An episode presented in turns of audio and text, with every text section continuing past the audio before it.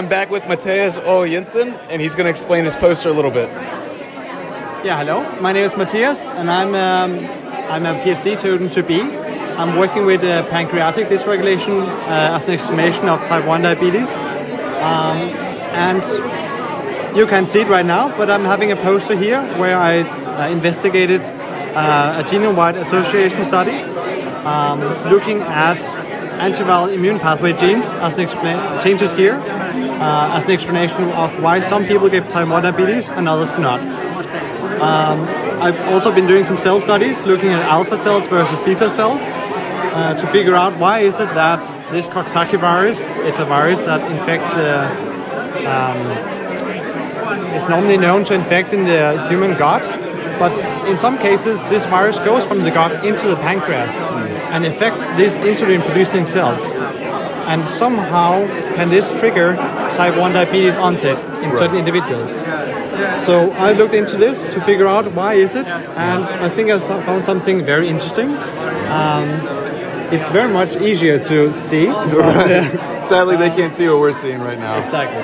So I made a genome-wide association study, hereby identifying more than 310 significant type 1 diabetes associated uh, changes within the genes.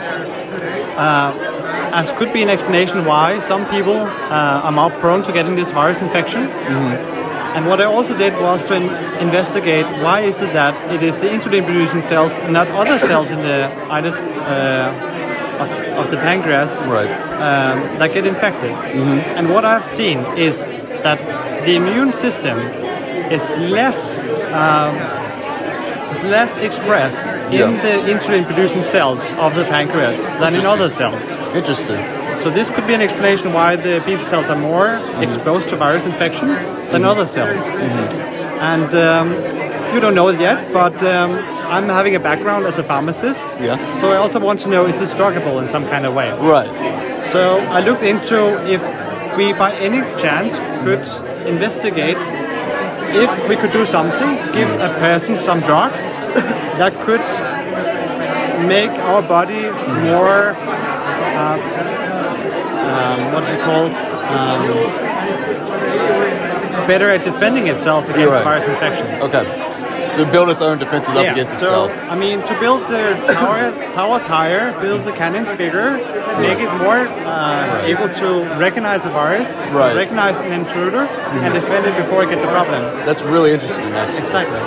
And what I've seen is actually that I have found, uh, or I haven't found, but I've used a compound um, that actually works in these beta cells to actually make the cells more um, easily recognize a virus infection. Interesting.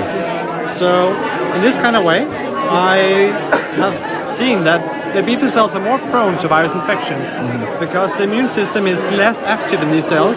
Right. But we can actually do something to make the cells more mm-hmm. active or more protected against virus infections. Interesting. So that's something I want to work further with in Right. the next three years, and I have a lot of exciting things in pipeline. So what would your next study look like then with this?